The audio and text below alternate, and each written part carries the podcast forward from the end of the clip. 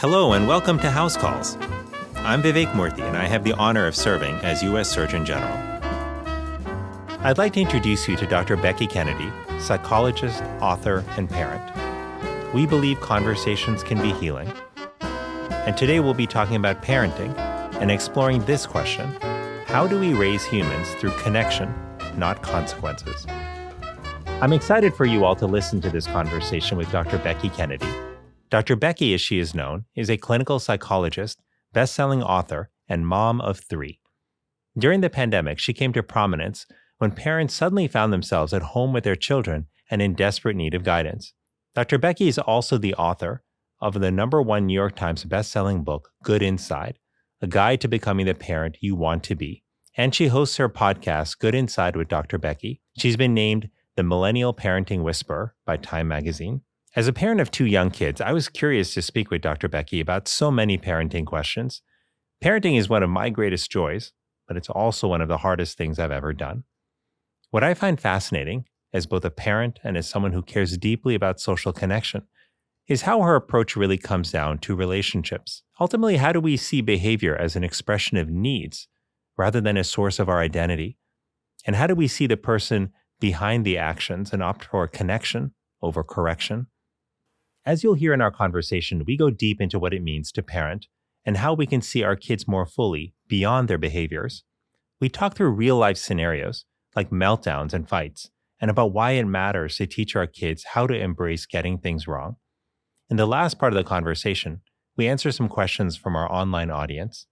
And finally, we discuss how to talk to our kids about tough things happening in our world and in our lives. For me, this conversation was empowering. It gave me a better sense of how to approach challenges with our kids and an appreciation for how those challenges have something to teach us about ourselves as parents. I hope you enjoyed this rich and hopeful conversation. As always, the team at House Calls is eager to hear from you. Please take a moment to rate and review the podcast and send us your ideas for episodes at housecalls at hhs.gov. Dr. Becky, thank you so much for joining House Calls. I'm so excited to be here. Thanks for having me. Well, I, I must confess, when I was reading uh, what you've written and watching some of the videos that you've put out there, I was partly looking at it, you know, you know, as Surgeon General preparing for this wonderful conversation we're about to have. But really, I was looking at it as a parent myself, you know, of a four and six year old who had all these questions that I was looking for answers to. Uh, and your work has just been incredibly illuminating, uh, and it was helpful to me, and I know it's been helpful to so many parents out there. So, first, I just want to say thank you, not just for this conversation, but for everything you've been doing over the last few years for parents. Well, uh, thank you for saying that. That's such an honor to hear from you. And yeah, these ideas really like they light me up inside. They help me become a better parent. I always say I like talking about regulation, resilience, all these things, not because I'm an expert in them, because I'm trying to build them in myself and in my kids. So the fact that now I have a platform to just kind of do my personal work and meet other people, you know, that's a win-win for me too.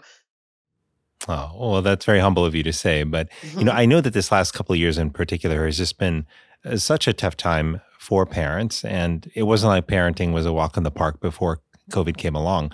Uh, but I think the added stresses of the pandemic and having to deal with uncertainty and with stressors in your own life as a parent and trying to figure out how to manage your children and still, you know, look out for the the signs that you need to see, look out for, and not miss important things. This has just been, I think, tough for so many parents. And I'm curious, you know, in your, if you, I wonder if you could tell us a little bit about how you uh, started walking down this path of becoming, you know, such an important source of information for parents, because uh, I know this was a recent uh, transition for you as well. Yeah. So I've had a long standing private practice. And in that practice, I generally did work with adults in intensive psychotherapy. So, mm-hmm. adults who came in with a variety of struggles. But to me, there's always a common theme, even though no one says this explicitly, which is the things I learned earliest and wired early on into my body to adapt to my childhood environment um, were put in place to protect me, but now, uh, you know, really work more against me than for me. And that's why I have things that we call symptoms. And yet, even though I know I'm stuck and I know I want to change, I'm having trouble living my adult life in the way that feels best to me. You know, can you help? And so I love working with adults in that context. And then as I became a parent myself, I realized, you know, it wasn't the child therapy that I personally enjoyed doing the most as much as the work with the parents um, so that they could shift even small things in their family home where their child was living the majority of their hours rather than in my therapy office. And so I then quickly started working with parents side by side to the therapy I was doing with adults. So it would be like a parent coaching appointment, therapy appointment, parent coaching appointment. And one of the things struck me I was like, wow, the way I was taught to work with parents is at complete odds with the work I think is, you know, effective with adults in hmm. psychotherapy. Like the principles are different. The things I'm saying to parents to do with their kids, I would never say the equivalent, you know, to an adult. And it just kind of struck me in a session. I was trained in timeouts. I was trained hmm. in sticker charts and all that stuff really lit up at least the left part of my brain, you know, logic and linearity. And there really was a session, literally in my New York City office, where I said to this, his, his parents, I was like, I'm sorry, I don't believe anything I'm telling you right now. Wow. like, what? and I was like, I know, I'm telling you how to do a timeout and your kid's hitting. And prior uh-huh. to right now, like everything made sense, but something just kicked in. And I was like, wait, this this can't be the way. And I was like, I don't know really what to tell you instead, but like I kind of feel like this really isn't it. And and then you know I offered them a refund. They they they were like you know very overwhelmed. They're like, "What are we supposed to do?" I was like, "I don't know. Maybe come back to my office in a few weeks." Um, and they to their credit, never came back because it was a very bizarre session. Um, but I really then went to my computer and I said, well, what do I know about adults? What do I know about wiring? What do I know about attachment and internal family systems and the body and experience and regulation? And what if I took everything that I know helps adults rewire, that I know changes the course of an adult's life, and kind of reverse engineered that to parents so we could wire kids early on with patterns and processes that would actually not only help then, but actually help for the rest of their life instead of set them up to have to rewire like all of us are doing. And that's really what led to all the ideas that are now in Good Inside. Well, gosh, I, there's so much I want to ask you about. I'll tell you that one of the places I want to start, just uh, an insight that you you frame very uh, clearly and eloquently, is that behavior is not about identity, but that it's an expression of need. And I found that very powerful when I, I read that. I mean, speaking of, for example, the timeouts that you've talked about and sticker charts and other things, these are all things that, you know, we have tried with our kids, you know, from time to time. And I will just take timeouts for a moment. Um, they've never felt good, you know, for me as like a parent to to institute for my child and um, for so many reasons that I can go through. But when when I remember reading that line that behavior is not identity it's an expression of need that that really spoke to me uh, because you know i think so many times it feels like we're trying to control and shape the behaviors as our primary outcome uh, whereas there's something deeper happening inside? And as a parent i find myself struggling to understand what is that? Like what is my child need? Is this timeout actually doing anything for them, uh, or is my raising my my voice actually registering to them, or is it just increasing fear uh, that they have inside them and contributing to their insecurity? Um, so I wonder if you could just spend a moment though t- talking about that. That really is sort of what I found to be a critical principle there about behavior as an expression of need. Yeah, and everything you're saying resonates with me so much. That's what happened in this session. I was like, wait, I know there's all this mm. data, and, and it's real data about timeouts and this and evidence based. And uh, literally, I had this this moment. I was like, well, I'm gonna cry.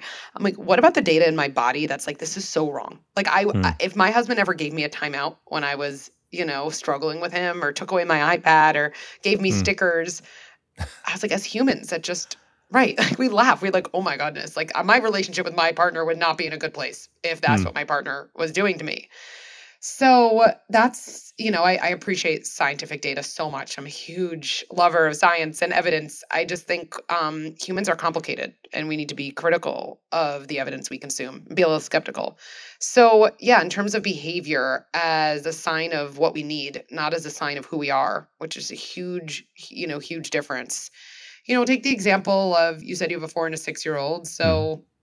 They're playing, you know, I don't know, they're building something with blocks, and your four year old has, you know, the set of blocks your six year old wants, and they grab it or they mm. hit them, right? Yep, happened so, yesterday. Yep. There you go. Yeah, this stuff happens in my house too. Exactly. Um, because we have humans as kids, right? They they act all types of ways. And mm-hmm. so if I look at that as a sign of who my kid is, and I think this is our natural inclination, probably because in our worst moments, our parents looked at us as kind of who we were in the behavior rather than what we needed. So it's just kind of again wired into us. I'd say something like this, like, or I'd think, what's wrong with you? Like, is my, then we go really far. Like, is my kid a sociopath? Like, are they going to be in jail forever? You know, and what kind of person hits their brother? And brothers are supposed to love each other, sisters are supposed to love each other. Mm. And then I might give a timeout because what's happening in the moment is my whole perspective has narrowed. Like, my son became the hit the hit became my son and i mm. want to have no more hitting so i collapse that behavior into the identity i punish my child because of this behavior and you know that's kind of in at least for then the end of that but there's a there's a lot of problems here number 1 I really do believe that as humans, we are all doing the best we can with the resources we have available in that moment. And I think mm. there's just an evolutionary truth to that. Like as animals, we don't we don't work against ourselves. So, what would be going on for a six year old if they were doing the best they could, where that resulted in a hit? Well, then if I do something I call the most generous interpretation, right? And I think this is a muscle we have to build for ourselves, for our partners, definitely for our kids. What's the most generous interpretation of that hmm. behavior? It's actually a shorthand to separate behavior from identity. I might say, well, sharing blocks is like is kind of hard or whoa those are the blocks my older kid got for their birthday. Another younger sibling they came in and saw them using them. I guess if i saw my friend you know i don't know um, reading the book i was in the middle of reading i'd probably be pretty annoyed too and be like hey you took my book or you know it's hard to manage frustration. It's hard to manage anger. The problem isn't that my kid is angry or the problem isn't that my kid is frustrated. The problem and here goes back to need is they don't yet have the skills to manage frustration. And so hmm. i always think there's like a simple equation in order to manage a feeling, our skills have to be greater than the feeling. And kids mm. are born with all the feelings and none of the skills. So, for the first many, many years of their life, just developmentally, they have the feelings, their skills are way behind. And then when we send our kids away, like this is what I always found interesting about timeouts. Like, what's my six year old doing in their room to build frustration tolerant skills so that the next time their brother does something, they're not just hitting? Like, I don't know about you, but my kid are my kid is not googling like how to take a deep breath when frustrated and teaching themselves that skill while they were sent away. They just feel ashamed. They just mm-hmm. feel like a bad kid. They just feel threat because in an attachment system, distance, right, means mm-hmm. uh, less safety. And so actually all that does is fear and threat and feeling like a bad kid. All it does is actually only increase the likelihood that my child's going to engage in that exact same behavior down the road. Now, if instead in that moment I'm like, whoa, whoa, whoa, right, this is a sign of what my kid needs. This is kind of what they struggle with. I think there's like almost always when our kids act out a two step process we take. Number one is we have to contain the emotional fire. And I think this is something parents need to to need to like first of all just be taught like we're not taught anything is like when your kid is hitting you're not doing much to make a lot of progress you're just containing the behavior if you had a fire in your house you're not fireproofing your house during the fire. Yeah, you got a fireproof, but not during the fire. During the fire, you just have to contain the fire. And then so I might step in and say, I'm not going to let you hit your brother. It looks like your brother has toys you want. I get it. It's frustrating. I'm going to sit in between you. There's another way to let him know. We're going to get through this together. Something mm-hmm. like that. So I'm mm-hmm. setting a boundary. I'm containing the hitting so it doesn't keep happening. But then at night, this is the key thing. I think I'd want to think this. Okay, if behavior is a sign of what a kid needs, what would my kid need if that situation came up again to not hit. And I guess I think, wow, they they probably have to know what to do when they're feeling frustrated. They probably have to know what to do when they want something and don't have it in their own hands. Right. And I think this is where we can get really I don't honest with ourselves and be like, I don't know, how how good are any of us at controlling mm. our emotions when we want something that someone else has? It's just hard. So then maybe I'd sit with my son the next day and say, I'm gonna play a game with you. It's a weird, weird game we don't usually play. I'm gonna have your favorite blocks and I want you to come into the room. And it's so annoying, right? When someone has your favorite blocks, it's so annoying. And I want you to take a deep breath and I want you to step away from my body, like all the way toward the wall. You know why? Because if you step away from someone when you're mad at them, you're not going to hit them. If you step mm. toward them, you might hit them, right? So let's practice this. And parents be like, is my kid really going to do it? They really will, because kids like feeling masterful. They like learning things. They like feeling like good kids who need to learn, not bad kids who need to get sent away. Hmm. And that goes back to that need. Like they need my help. They're struggling with this emotion. And the answer isn't to send them away or add shame or add punishment or even to not have the emotion. We all have all the emotions. The answer is to learn skills to manage those emotions. And as parents, we're actually the person who has to really teach them those skills. Uh, this is really powerful. I like that two stage uh, process that you talked about and taking the time when the situation isn't, isn't acute and things aren't blowing up to actually practice uh, techniques with them that can help bring some calm to them or help them manage a difficult situation later. And, you know, one thing you're saying that also I think really hits home to me is sometimes as parents, we're trying to help our kids develop skills that we ourselves may not really have. Uh, and I think in that way, I mean, I've certainly in the last six years found parenting to be not just revealing about kids, but revealing about myself, and particularly about the gaps that I have, uh, and and sort of the my my own sort of shortcomings, if you will. I'm curious, like one of the things you you have really laid out is that this process of parenting is not only a process of self discovery for us as parents, but a chance for us to also think about our own lives, our own skills, our own connection. And I was wondering if you could say a little bit about that for parents out there who are worrying that they may not have what it takes uh, to be able to get the, give their kids the skills and tools they need. Yeah, so I have so much to say about that, and I think it's my favorite thing about this approach is parents always tell me they're like, I have grown more than my kids through this good inside approach, and not from a place of what's wrong with me, but from a place of oh, I can feel so much more empowered in almost every area of my life. That's like a cool opportunity. So yeah, so let's say as an example, um, you're you're very triggered by kids whining, which most people, of course, don't like whining. Nobody is like a fan of whining, right? But let's say you're very triggered by it. You know, you're like, yeah, when my kid whines, I just I say the things I, I told myself I never say. I I just I scream. My tolerance is zero. And then just to start by reminding yourself, the answer isn't, okay, Dr. Becky, so you're telling me I'm going to get a place where I like whining? No, but there's a lot between liking and being triggered, right? And so much of our own childhoods, they play out in the moments we're triggered with our kids. And that's eh, that's in some ways a hard truth. I actually think it's an empowering truth because when we realize some of it is our own circuitry, to me it doesn't mean it's our fault. It means we actually have an opportunity to change because I don't know about you. I don't want to depend on my five year old changing for me to change. That just feels like a very powerless bet, you know? Yeah. Um, I'm like, I'm not going to put faith in, you know, my five year old to change the direction of my life. Like, I, I think I bet on myself first. So my kid comes out. They're like, oh, chicken for dinner. I don't like chicken, you know. Or can you can you get me water? I'm so thirsty, right? That like, oh, that like horrible sound as parents, right? So if we take a moment to reflect on, okay, there's something about whining, probably even beyond the sound, that really evokes like a shutdown. Almost there's a danger in my house response because the only reason I'd say, What is wrong with you? or You're so annoying, or go to your room if you're talking to me like that is because I my body in some ways thinks there's a threat, right? Mm. That's the only reason it would do that. And so then if I reflect a step further, connecting our childhoods to our kids. And I say, okay, well, there must be something whining represents to me, right? And I think whining represents like total helplessness, right? Because mm. I know that's when I whine too. I still remember when my favorite coffee place was shut down and I thought it was still open and I needed coffee and I was just like a whining puddle, you know, outside because I felt so helpless and I wanted something badly. So then if I ask myself, okay, well, what did I learn in my house growing up about when I felt really vulnerable and really helpless? Did I grow up in a family that would have recognized that?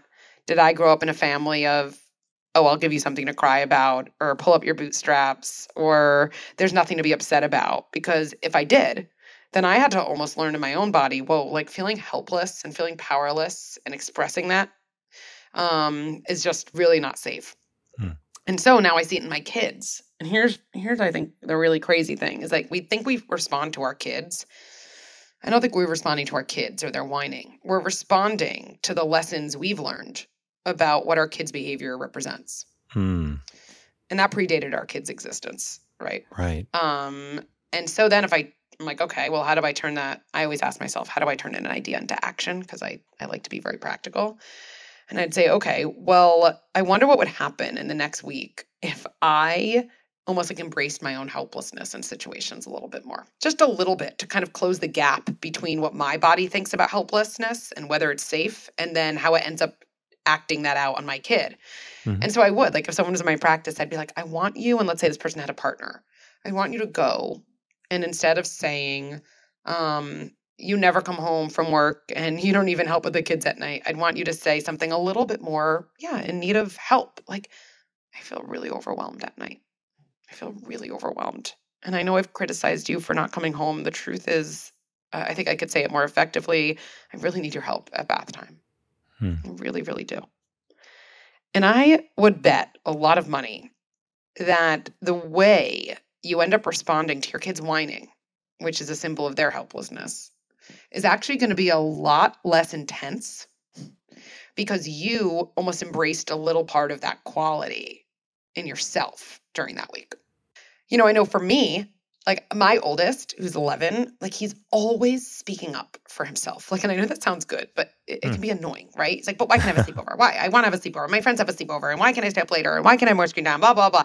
Right? It's like always. And it, it can be triggering to me. And when I reflect on myself, I was such a people pleasing kid. Like I was, you know, I looked at the world like, who do I need to be to make everyone else happy? And what do people want of me? much more than what might I want for myself.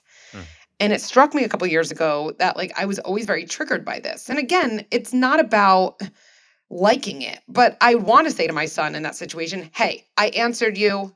You're not having a sleepover. If you want to keep asking, write it down on a piece of paper. You know, I, that's okay. But I wouldn't say that. I'd end up saying to him, like, what is wrong with you? Why can't you make my life easy? Like, take no hmm. for an answer one time. And I just felt bad, like you said, like, you just feel bad as a human. You're like, I didn't like the way I showed up. and so I was like, okay, I'm going to take on an experiment this week. And I was like, it was, you know, like a number of years ago, but I remember I was like pregnant with my third child. And I was like, you know what? If someone doesn't give me a seat on the subway, I'm going to ask them to get up. That's a way instead of being like, oh, I'm just going to take what people give me. I'm going to like ask for myself. And there was hmm. a time at a grocery store where I wanted to return something that had like gone bad. And the manager was like, no, we don't have the receipt. And I was, you know, I made the argument for like, hey, like one second, I'm a customer here all the time. And I had this couple of days where I really like stood up for myself a little mm. more.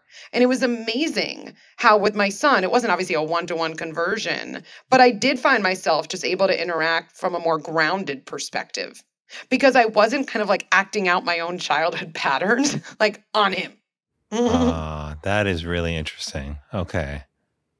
And it, you know, building what you're saying right now, it, it's sort of clear that your connection to yourself and your connection to your child that cultivating that is, is really critical to being able to be effective at you know shaping behavior shaping resilience and that's one of the things i really liked about your writing is you focus a lot on the power of connection and uh, how fundamental that is uh, to, to, parenting. Yes. i was wondering if you can talk about this concept of connection capital uh, that you write about which i found to be really interesting. Yeah. So going back to this other model of parenting that we are both speaking of that we've all mm. tried or has even been given to us i think is like the truth. Like when your kid does this you give it time out time out. And if you're working on talking you know more kindly to your sibling every time they do it you put up a star. And after three stars they get this you know i don't know whatever they get some prize. Um every time we interact with our kids that way we look at our kids as their latest behavior.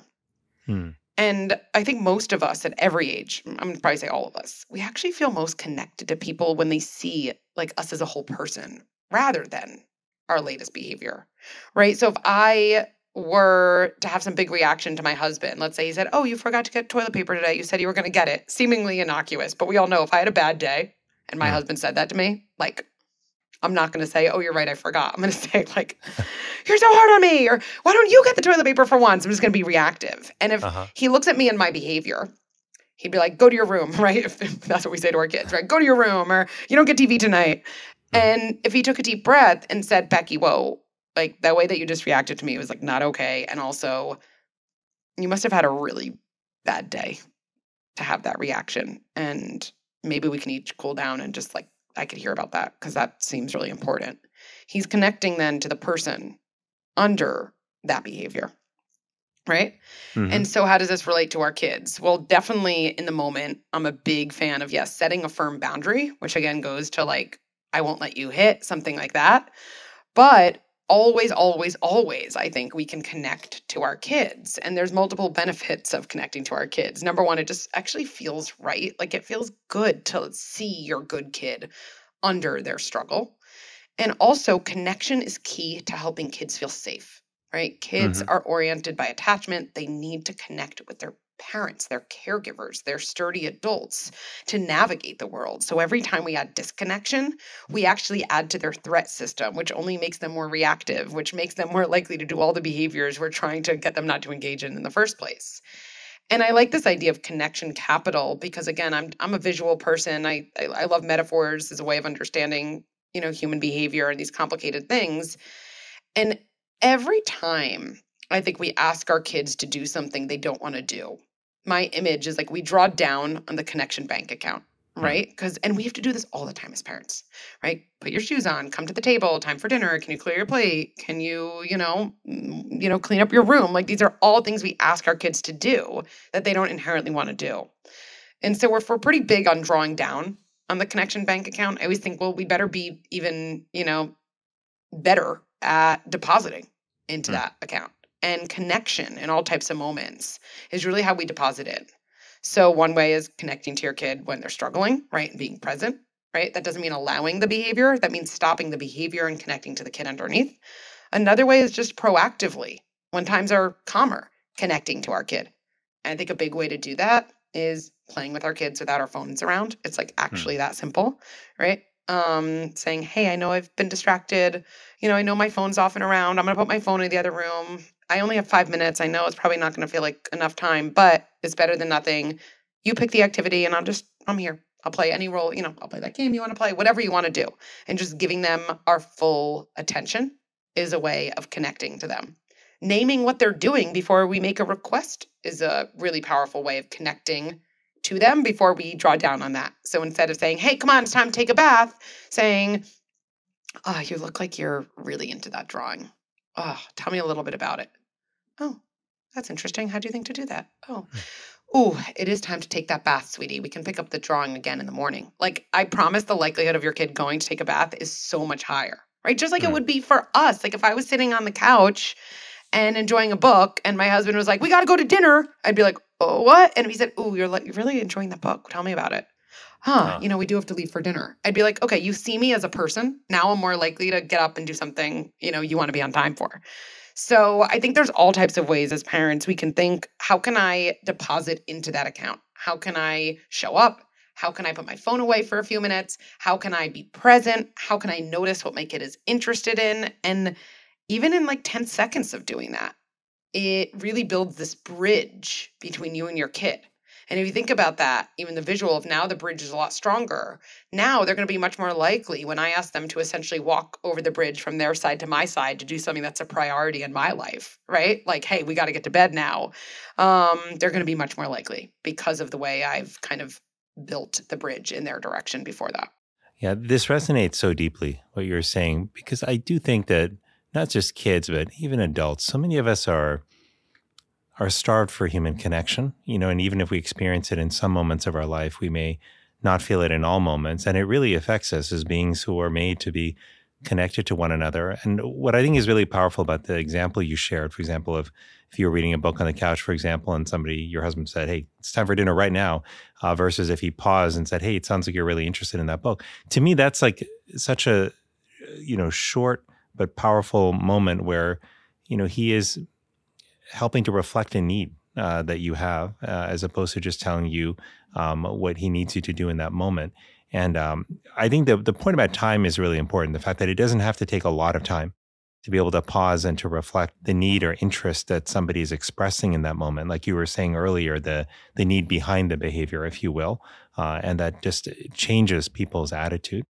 Now, unless I say there's something I often they've said over the years that I, I, feel like in my own experience just meeting folks from around the world and working with uh, people from different cultural backgrounds and such regardless of where people come from i find that people all have a few, like at least three common needs like they all want to be seen and understood for who they are they all want to know that they matter and they all want to be loved and we all need those three critical elements in our life. But I think one of the things you're helping really underscore is that our kids need that too. uh, and being able to take even a few seconds, like you said, 10 seconds to reflect that can go a really long way uh, to helping build a solid connection and communicate effectively with them. Yeah, I think that's exactly right. And again, I think that we've just been given this model of child development that's all about okay, when my kid does X bad behavior, hmm. do Y thing. Yeah. And it it misses the person and we connect to a person. Like there's a person who's struggling under hmm. every quote bad behavior. And I do feel like we've been given like this raw deal as parents. You know, you're you have a baby, you're like maybe told how to buckle them into a car seat, and then you were like, go do it, you know, and you're like, why would I know how to do this? And the kind of most prolific, you know, kind of literature, at least I can I think in America about kids is all about behavior shaping. And mm-hmm. behavior shaping and behavior modification misses all of those needs you just met. Yeah. Right? And yeah. then it just perpetuates the cycle where then kids just act out more because they're looking to be seen. They're looking for attention, not attention seeking, but like, yeah, connection seeking, which is what humans need from an evolutionary perspective. And then those behaviors are just seen as, quote, more bad behaviors. They get more punishment. And we're just like in this horrible cycle where nobody feels good. That's right. And I think in, you know, thinking about parents, I think what's so tough for parents out there right now is a lot of them were raised with a very different way of parenting, right, themselves. And on top of that, they're dealing with extraordinary stressors uh, right now, which sometimes make it hard to just pause, you know, and reflect, uh, you know, on what you're doing. Uh, and and I think it can be incredibly lonely uh, to try to figure this out on your own as a parent. Um, I, gosh, can remember countless late nights spent like searching on the internet at 3 a.m. when our kids were going through some crisis or another, trying to figure out what to do. And it's just, it can be really tough and, and really lonely uh, as a parent, which is why I think what you've done in helping to build a community uh, of parents who can uh, talk through these types of issues and work on them and learn from one another uh, is so incredibly valuable. Well, thank you. And when we built our membership platform, you know, internally, there are all of the group of us building it, we're all parents. And, you know, we're like, we know what parents need. Like, how does this not exist? You know, you hmm. need trusted information, right? Uh, where, you know, you have a question, you going to Google just doesn't feel good. You're getting some like SEO optimized article, you know, that's not even yeah. meant to help you, but you're meant to like, I don't know, sell an advertisement. That's not that useful. And I think, you know, when you started this podcast, you said, you know, maybe you had questions for me more professionally and some part of you also was like well i'm also a dad you know and like okay maybe we could use this to answer some of my questions. I have found the most incredible thing on on our platform where there's members from eh, within within a week of launching we are in every continent but antarctica right? Huh. which i don't think we'll ever I, I, I don't know if we'll ever get there right? So six continents feels pretty good. Um, over 30 countries. And what's amazing to me is through all the differences and the global differences and cultural differences and socioeconomic differences racial differences, like one parent's struggle when you really look deep down, it, like it always end up being everyone's struggle. Like mm. it's there's something so global.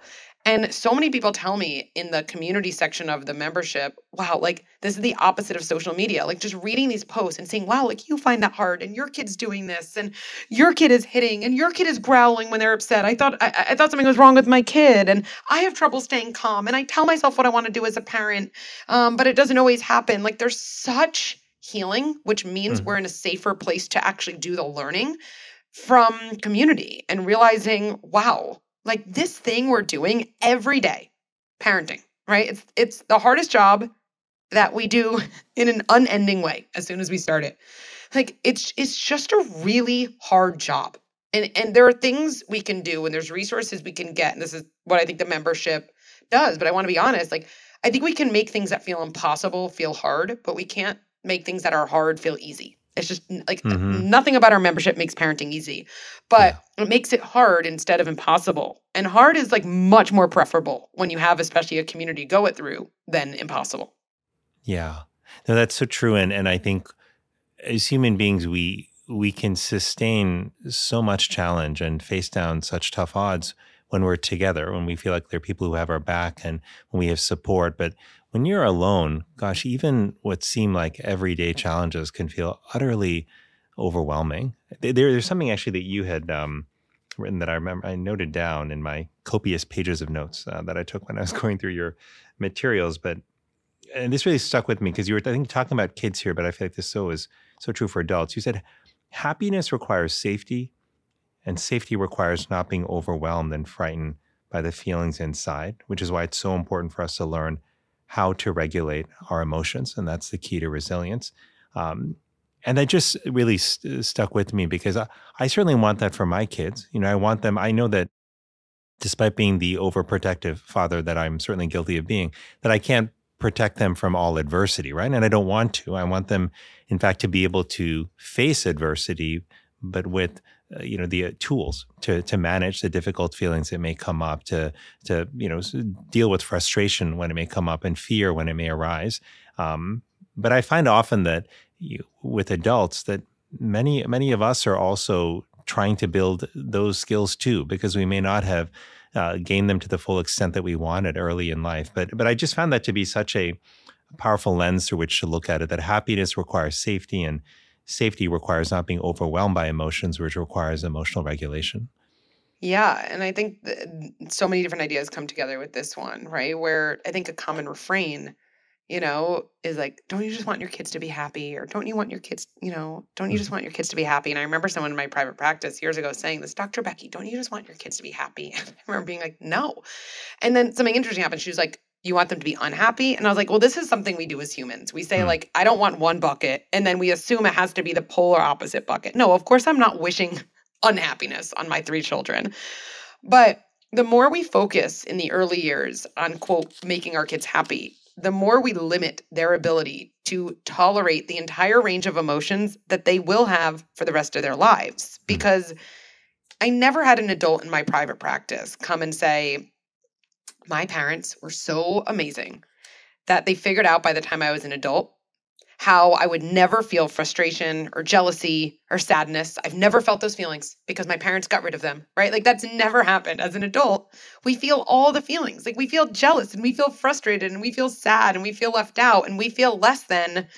And I would argue that the stakes are higher because now we're adults and like we're responsible for a lot of areas of our life. And so, either by the time our kids become adults, they've developed coping skills for the range of emotions that will inevitably come up in adulthood.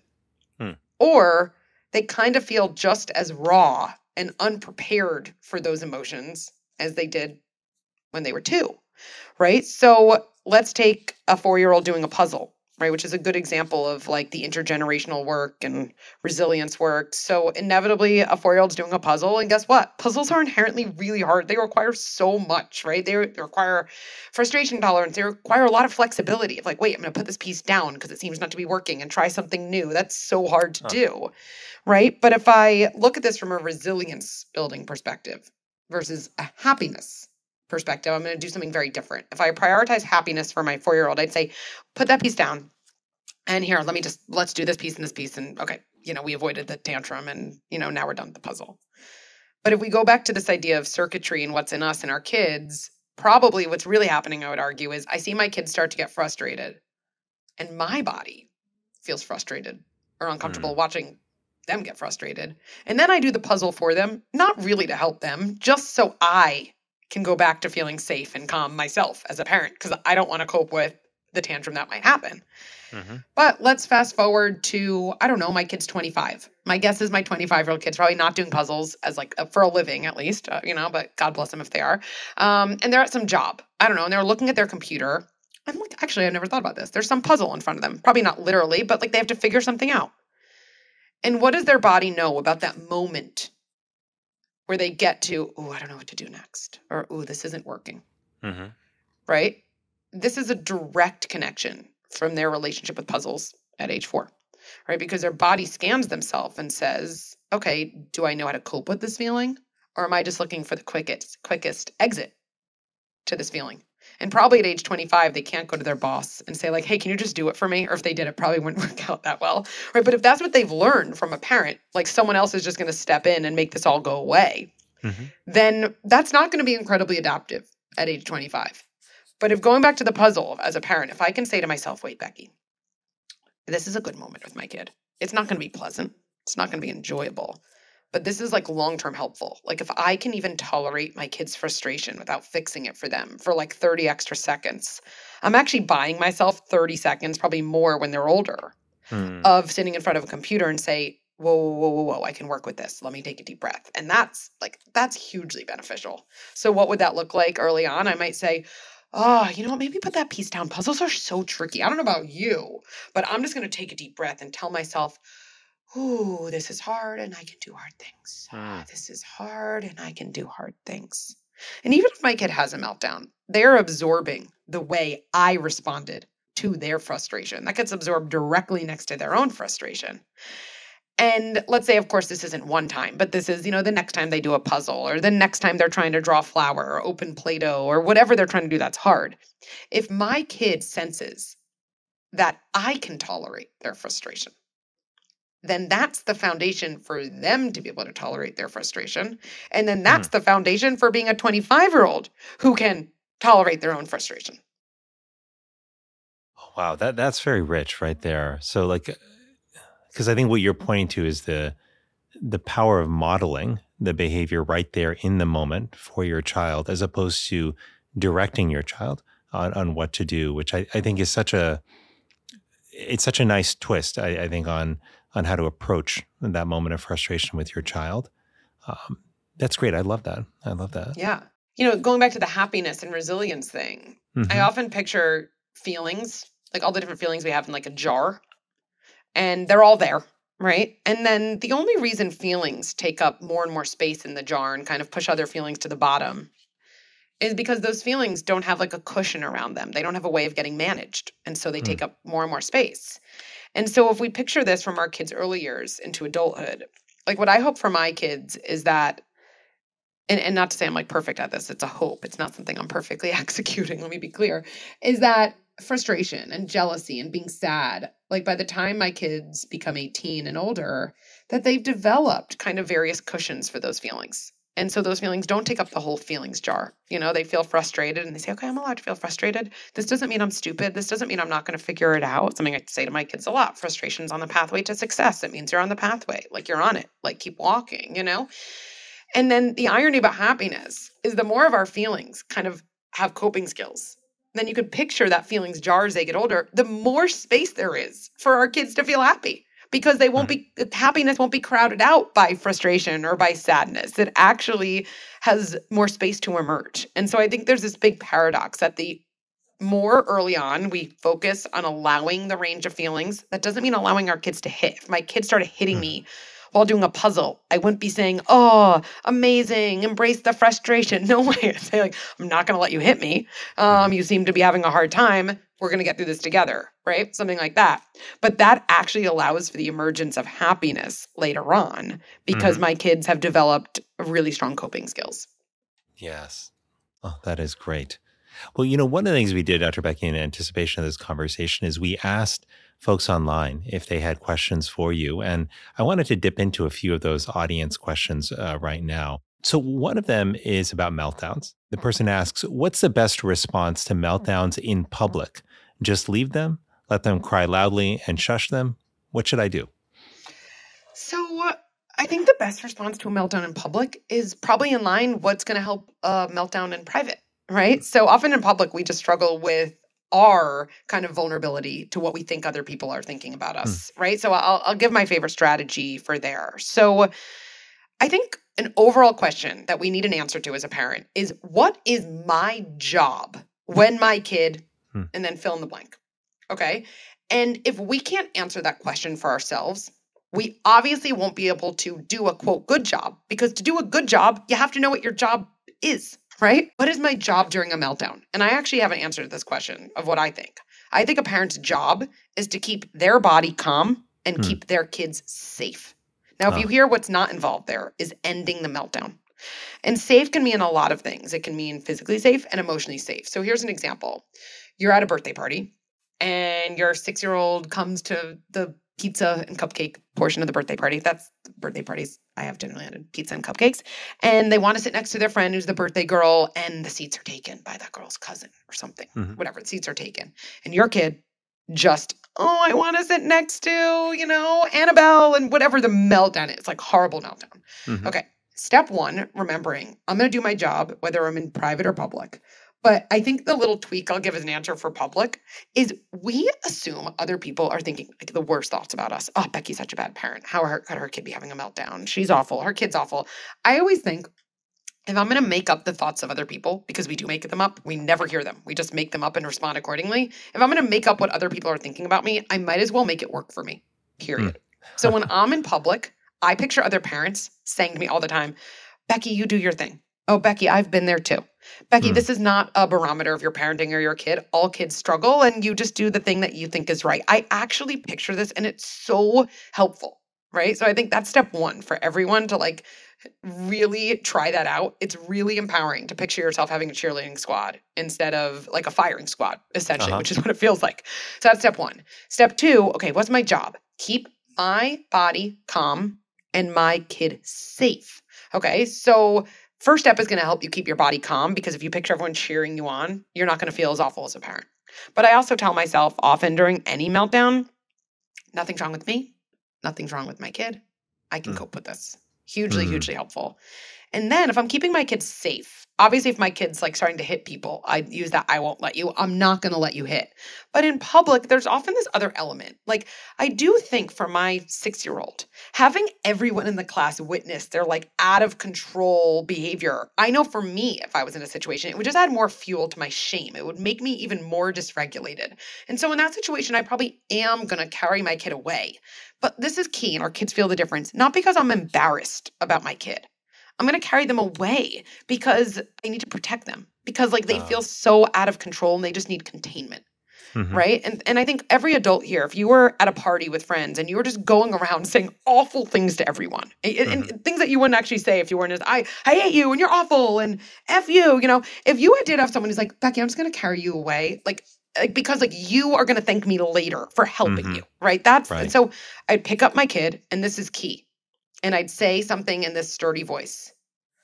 Oh like you're having a hard time. I'm picking you up and um i'm carrying you the car. I'm carrying you to the other room. You're not in trouble. I'm going to stay with you. We're going to get through this together. Hmm. because again that's a way of keeping my kids safe. I'm staying calm and then i go somewhere where i can wait out the meltdown. And that's what you do with meltdowns. They're they're emotional fires and we don't have fire extinguishers in this metaphor, and we wouldn't want them because, again, the problem isn't the frustration. Mm-hmm. We don't want to extinguish frustration. The problem is that my kid has not yet learned to cope with the frustration, and this way of containing them is a really important first step.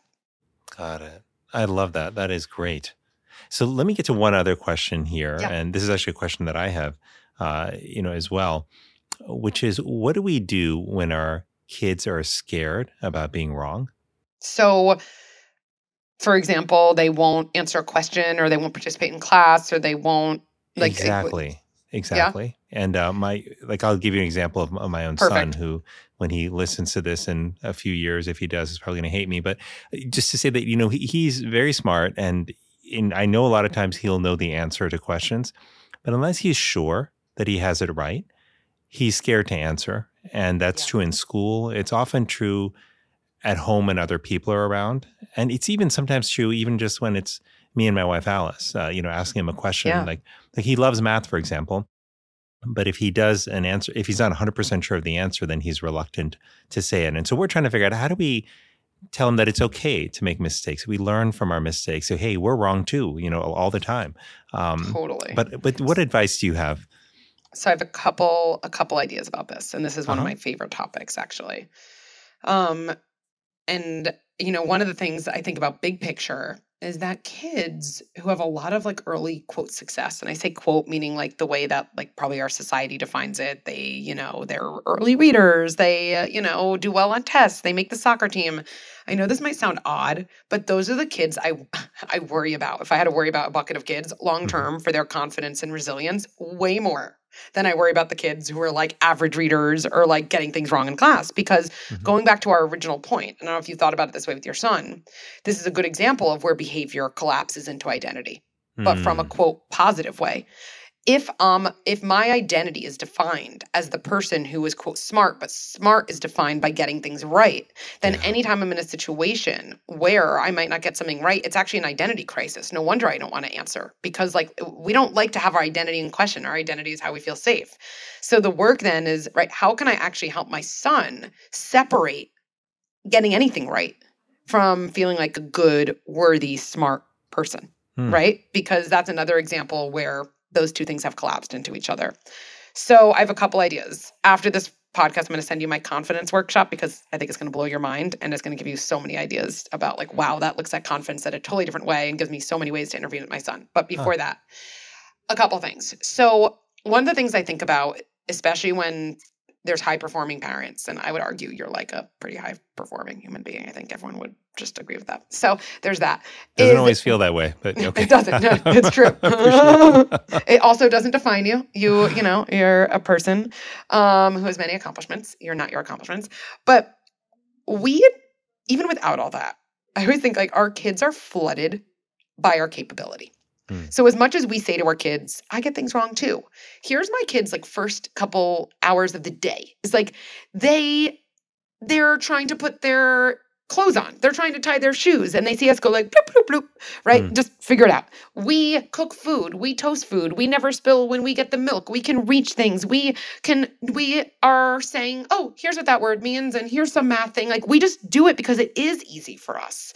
But kids, especially kids who are high performing and start to a little bit wrap their identity around that, they notice in their environment like, wow, look at my parents who figured everything out. And way more effective than telling kids I make mistakes is modeling struggling with something every single day.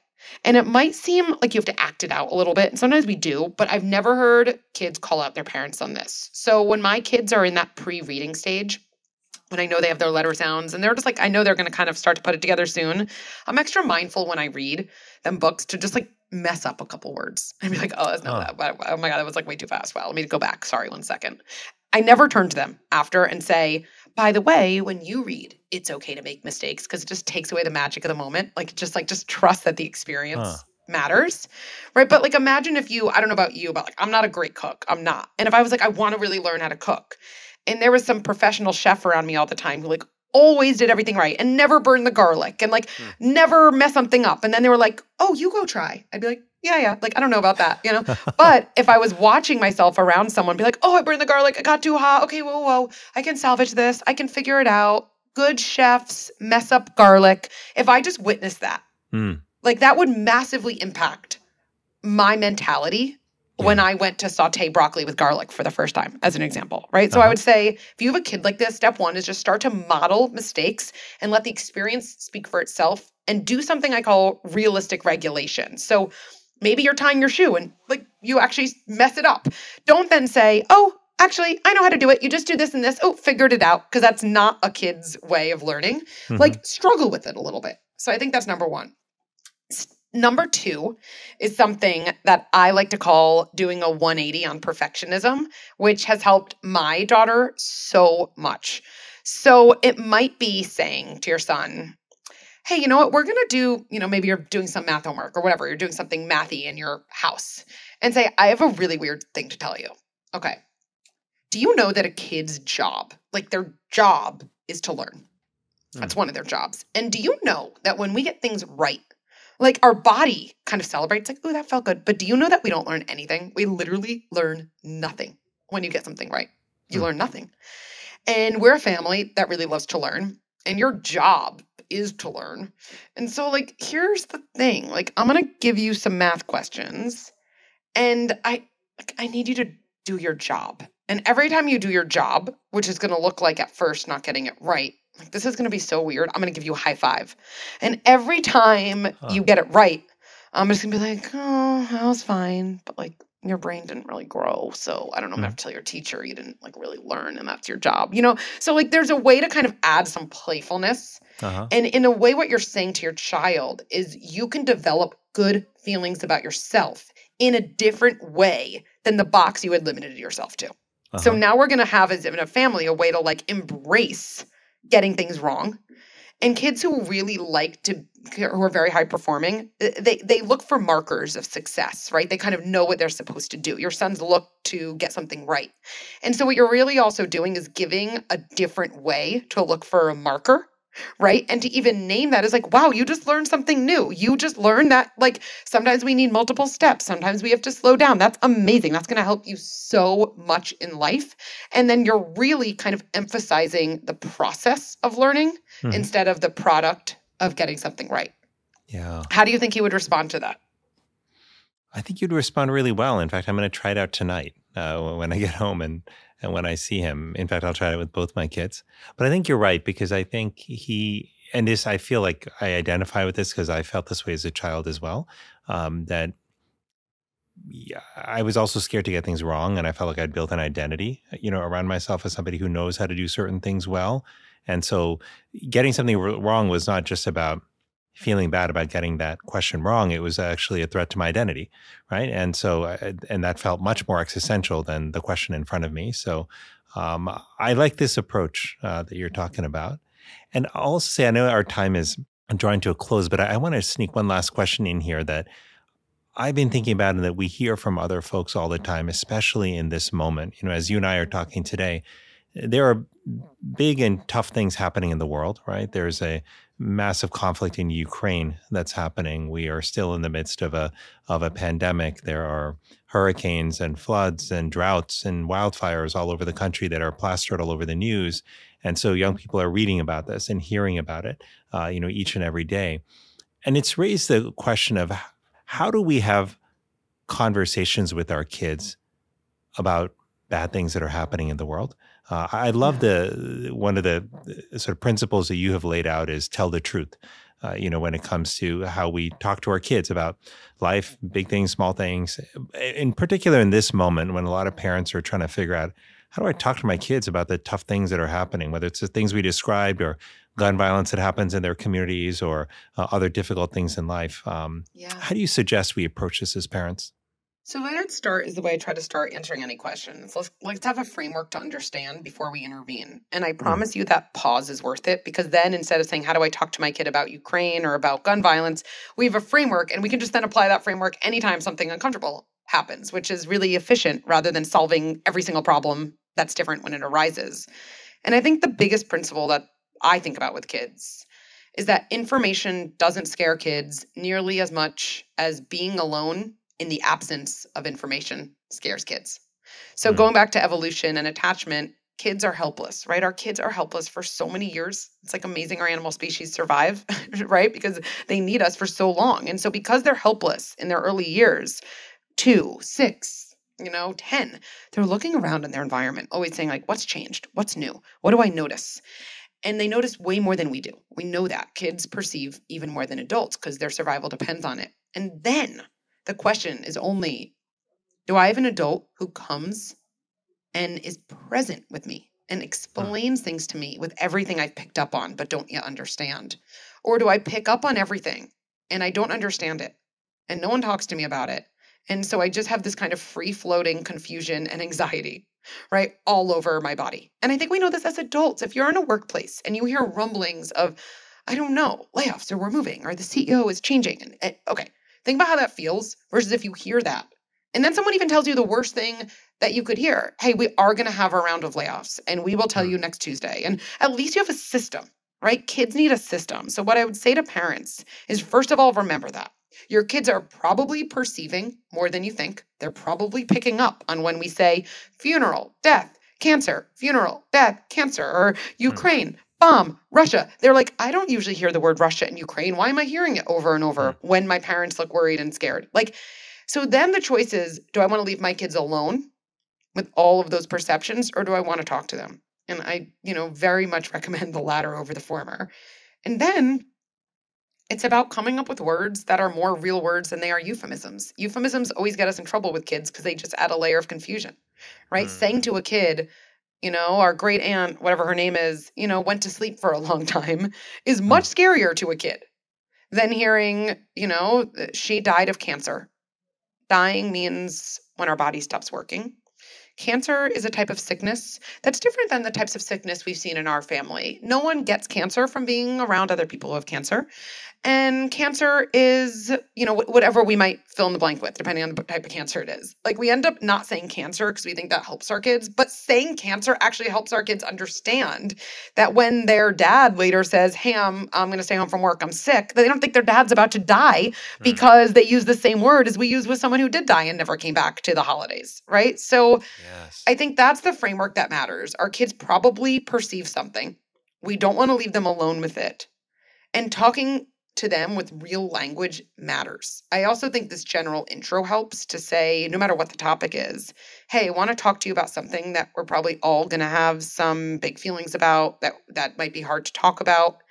And one of the things you can know about this family is we can talk about hard things together. And you can know when hard things happen, I'm going to be honest with you because I know we can get through them when we talk honestly to each other. Hmm. And so it's a little bit of like a preparation. And there's something really powerful as a parent of like hearing yourself talk your values. It's like, right, I'm doing something that I believe in, right? Um, and it'll give you the confidence, I think, to take the next step. That's such good advice. And I love that framework for how to think about talking about tough things, whether they're something happening in your family or something that's happening around the world. Dr. Becky, I, I want to thank you so much for this conversation. There are so many wonderful principles that you laid out here. And I know that of the many things I'm taking away from this conversation is just uh, a sense of hopefulness about the fact that there are frameworks and tools that can help us with these tough parenting challenges. A sense of empowerment as well, uh, because with those tools and strategies comes a, you know ways to approach some of the challenges I think a lot of us have been grappling with. Uh, but also, I think the, the fact that you're helping build a community of parents who have each other, uh, you know, during these times I can feel really lonely, I think is absolutely invaluable. So I'm so grateful to you for this conversation, for everything that you've been doing uh, to help parents all across the world. I appreciate you. Well, thank you for your service, for everything you've done. Um, and this was such an honor to connect and look forward to connecting hopefully another time soon. Thanks for joining this conversation with Dr. Becky Kennedy. Please join me for the next episode of House Calls with Dr. Vivek Murthy. Wishing you all health and happiness.